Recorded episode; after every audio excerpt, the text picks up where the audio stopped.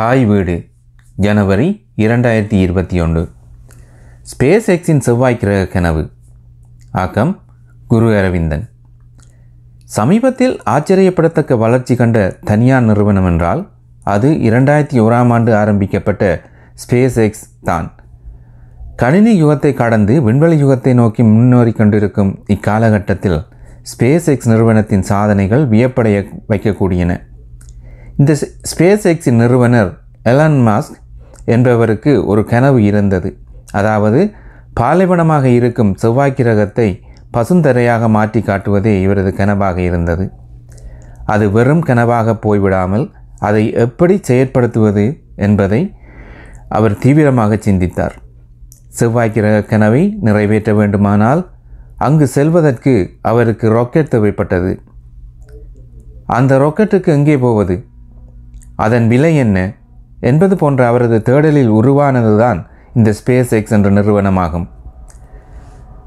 தனது கனவை நினைவாக்க குறைந்த விலையில் ரஷ்யாவிடமிருந்து ராக்கெட் வாங்குவதற்கு விலை பேசினார்.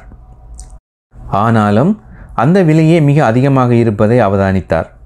ராக்கெட்டின் விலையோடு ஒப்பிடும்போது அதற்கான மூலப்பொருளின் விலை 3% மட்டுமே என்பதை கண்டறிந்தார். அப்பொழுதுதான் நாங்களாகவே இந்த ராக்கெட்டை செய்தால் என்ன என்ற கேள்வி அவரது மனதில் எழுந்தது. உடனே அதற்கான தேடுதலை ஆரம்பித்தார். இதில் அனுபவப்பட்ட டோம் முல்லர் போன்ற சிலரை தன்னோடு இணைத்து கொண்டார். இதற்கான மூலதனத்தையும் சேகரித்து கொண்டார். ரஷ்யா, அமெரிக்கா, சீனா போன்ற நாடுகளுக்கு அடுத்ததாக ராக்கெட்டுகளை உருவாக்கக்கூடிய தனியார் நிறுவனமாக தற்போது அமெரிக்காவில் உள்ள ஸ்பேஸ் எக்ஸ் நிறுவனம் இருக்கின்றது.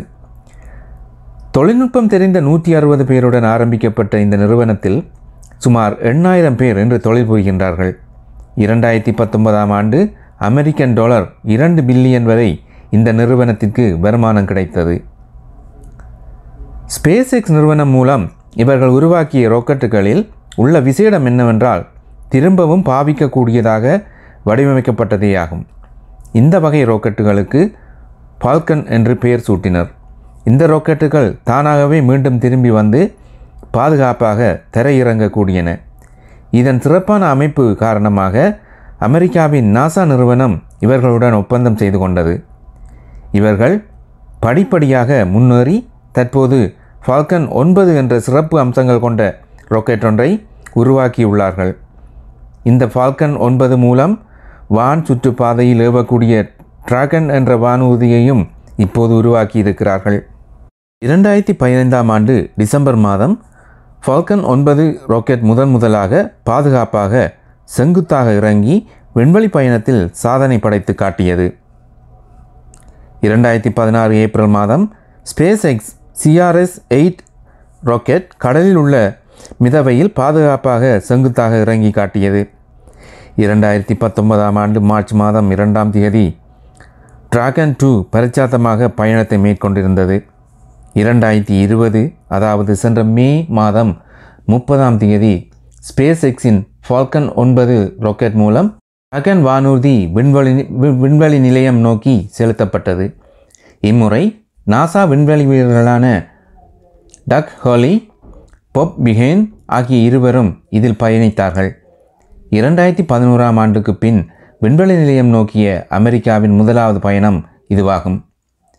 பொருட்களை விண்வெளி நிலையத்துக்கு கொண்டு செல்வதற்காக தானியங்கி டிராகன் சுமார் 20 தடவைகள் இதுவரை விண்வெளியில் பயணித்திருக்கின்றது. சர்வதேச விண்வெளி மையத்தில் இருப்பவர்களை பூமிக்கு அழைத்து வரும் நோக்கத்தோடு ஸ்பேஸ் எக்ஸ் நிறுவனத்தின் ஃபால்கன் ராக்கெட் சமீபத்தில் புளோரிடாவில் உள்ள கெனடி விண்வெளி மையத்திலிருந்து வெற்றிகரமாக விண்ணில் ஏவப்பட்டது. இந்த ராக்கெட்டில் விண்வெளி நிலையத்தில் தங்கியிருக்கும் வீரர்கள் திரும்புவதற்கான டிராகன் விண்ணூர்தியும் இணைக்கப்பட்டிருந்தது.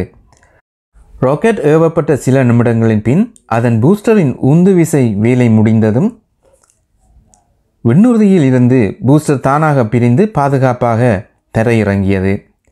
முன்பு செய்யப்பட்ட இத்தகைய பூஸ்டர்கள் திரும்பவும் பாவிக்க முடியாமல் இருந்தன. இப்போது திரும்பவும் அவற்றை பாவிக்கக்கூடிய முறையில் ஃபால்கன் ராக்கெட்டுகள் அமைக்கப்பட்டிருக்கின்றன. இப்பயணம் ஃபால்கன் ராக்கெட்டின் வெற்றிகரமான 100ஆவது பயணம் என்பதும் குறிப்பிடத்தக்கது. இந்த விண்ணூர்தியில் சுமார் 2900 கிலோகிராம் நிறையுள்ள பொருட்கள் அனுப்பப்பட்டன. சர்வதேச விண்வெளி நிலையத்தில் தங்கியுள்ள விண்வெளி வீரர்களுக்கு உணவுப் பொருட்களும் கிறிஸ்மஸ் கொண்டாட்டத்திற்கான கிறிஸ்மஸ் பரிசுகளும் இதில் அடங்கும். 1 மாதம் வரை விண்வெளி நிலையத்தில் தங்கியிருந்த பின்தான் இந்த விண்ணூதி பூமிக்கு திரும்பி வரும் என தெரிகிறது. ஸ்பேஸ் எக்ஸின் குரு-1 விண்கலம் 4 விண்வெளி வீரர்களுடன் 2020 நவம்பர் 16 ஞாயிறு இரவு 7:27 ஸ்பேஸ் எக்ஸின் ஃபால்கன் 9 ராக்கெட் மூலம் விண்ணில் ஏவப்பட்டது. அமெரிக்காவின் நாசாவை சேர்ந்த Michael Hopkin, Victor Glover, Shannon Walker ஆகிய 3 பேரும் ஜப்பான் விண்வெளி ஆராய்ச்சி மையத்தைச் சேர்ந்த சோஷி நெக்சியும் இதில் பயணித்தனர். இதில் வாக்கர் என்ற பெண்மணி 2010 விண்வெளி நிலையத்தில் 163 நாட்கள் ஏற்கனவே தங்கியிருந்திருக்கின்றார். எந்த ஒரு தடையும் இல்லாமல் இந்த விண்கலம் 4 விண்வெளி வீரர்களுடன் சுமார் 27 மணி நேர பயணத்திற்கு பின் 17 உள்ளூர் நேரப்படி திங்கட்கிழமை இரவு 11 மணி அளவில் சர்வதேச விண்வெளி நிலையத்தை சென்றடைந்தது. 2021 மே இவர்கள் பூமிக்கு திரும்புவார்கள் என தெரிகின்றது. ஸ்பேஸ் எக்ஸின் ட்ராகன் குரு டெமோ-2 2020 மே 30 கெனடியிலிருந்து ஏவப்பட்டது. 31 விண்வெளி நிலையத்தை சென்றடைந்தது. ஃபால்கன் 9 ராக்கெட்டே இதற்கும் பாவிக்கப்பட்டது. 62 நாட்கள் தங்கியிருந்த பின் ஆகஸ்ட் 1 திரும்பி வந்தது. டக்ளஸ் ஹோலி மற்றும் ராபர்ட் பீஹன் ஆகியோர் இதில் பயணித்தனர். 2011 பின்னர் ரஷ்யாவின் விண்கலங்களையே அமெரிக்காவும் பாவித்தது. ஒரு விண்வெளி வீரரின் பயணத்திற்கு சுமார் $80 பில்லியன் கொடுக்க வேண்டியிருந்தது. இதனால் தான் தனியார் நிறுவனமான ஸ்பேஸ் எக்ஸ் நிறுவனத்தோடு நாசா உடன்படிக்கை செய்து கொண்டது. இந்த உடன்படிக்கை மூலம் செலவில் 50% வரை மிச்சம் பிடிக்க முடிந்தது.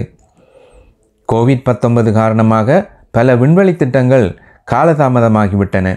ஆனாலும் திட்டமிட்டபடி ஸ்பேஸ் எக்ஸின் குரு-2 விண்கலம் 30 மார்ச் 2021 விண்வெளி நிலையம் நோக்கி செல்ல இருக்கின்றது.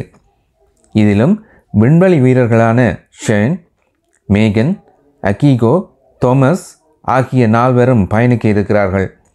இவர்களில் மேகன் மேக் ஆதர் என்ற பெண்மணி ஏற்கனவே 13 நாட்கள் விண்வெளியில் தங்கியிருக்கின்றார். ஸ்பேஸ் எக்ஸ் குரு-3 விண்கலமும் 2021 பறப்பை மேற்கொள்ள இருக்கின்றது. இதற்கான பயணிகளின் பெயர்கள் இன்னமும் உறுதி செய்யப்படவில்லை. ஃபால்கன் 9 ராக்கெட் இப்போது பாதுகாப்பாக திரும்பி தரையிறங்குவதால் அதையே இந்த பயணத்துக்கு பாவிக்கலாம் என எதிர்பார்க்கிறார்கள். ஸ்பேஸ் எக்ஸ் நிறுவனத்தின் இன்னும் ஒரு முயற்சியில் உருவானது தான் ஸ்பேஸ் எக்ஸ் ஸ்டார்ஷிப். முதலில் இதற்கு ஸ்டார்ஹாப்பர் என்ற பெயர் இருந்தது. இதன் தனித்தன்மை என்னவென்றால் ராக்கெட்டின் துணை இல்லாமலே பறக்கக்கூடியது. செங்குத்தாக மேலே எழுந்து பறக்கவும் செங்குத்தாக வந்து தரையிறங்கவும் கூடியது. சந்திரன் மற்றும் செவ்வாய் கிரகம் போன்ற இடங்களுக்கு முதலில் செல்வதற்கான திட்டத்தோடு வடிவமைக்கப்பட்டது. பயணிகளை ஏற்றிச் செல்லும் வசதிகளை கொண்டது. சந்திரனிலோ அல்லது செவ்வாய் கிரகத்திலோ மனிதர் குடியேறினால் அவர்களின் போக்குவரத்துக்கு உதவக்கூடிய முறையில் வடிவமைக்கப்பட்டுள்ளது. 2019 ஜூலை 1 பரீட்சாத்த பறப்பு 66 அடி உயரம் வரை நடந்தது. 2வது பறப்பு 2019 ஆகஸ்ட் நடந்தது. சுமார் 490 அடி உயரம் வரை சென்று திரும்பியது. தரையிறங்கும் போது குறிப்பிட்ட இடத்திலிருந்து சுமார் 330 அடி தள்ளித்தான் தரையிறங்கியது. ஸ்டார்ஷிப் SN5 ஆகஸ்ட் 4 2020 490 அடி உயரம் வரை பறந்து திரும்பவும் தரையிறங்கியது. பரீட்சாத்த பறப்பில் 2020 டிசம்பர் SN8 சுமார் 7 மைல் உயரத்துக்கு பறந்து பின் செங்குத்தாக தரையிறங்கியது. ஆனால் தரையிறங்கிய போது ஏற்பட்ட தவறு காரணமாக விபத்தில் முடிந்தது. நீண்டகால பாவனைக்கு தேவை என்பதால் எங்கே தவறு நடந்தது என்பதை அவதானித்து படிப்படியாக ஒவ்வொரு தவறுகளையும் திருத்தி புதிய வடிவங்களையும் மாற்றங்களையும் செய்கின்றார்கள். சமீபத்தில் ஜெர்மனியில் நடைபெற்ற விருது வழங்கும் நிகழ்ச்சி ஒன்றின் போது அடுத்த 6 ஆண்டுகளுக்குள் பூமியிலிருந்து மனிதரை செவ்வாய் கிரகத்திற்கு அனுப்பும் திட்டம் சாத்தியமாகலாம் என ஸ்பேஸ் எக்ஸின் நிறுவனரான எலன் மாஸ்க் அறிவித்திருக்கின்றார். அவர் மேலும் இது பற்றி தெரிவிக்கையில், பூமியும் செவ்வாய் கிரகமும் 26 மாதங்களுக்கு ஒரு முறை ஒரே நேர்கோட்டில் சந்திப்பதால் அதனை கருத்தில் கொண்டு அடுத்த 2 ஆண்டுகளில் ஸ்பேஸ் எக்ஸ் நிறுவனத்தின் தானியங்கி விண்கலம் செவ்வாய் கிரகத்திற்கு அனுப்பப்படும் என்றார். 2021ஆம் ஆண்டின் பிற்பகுதியில் தனியார் பயணிகளும் விண்வெளியில் பயணிக்க இருப்பதாக தெரிகின்றது.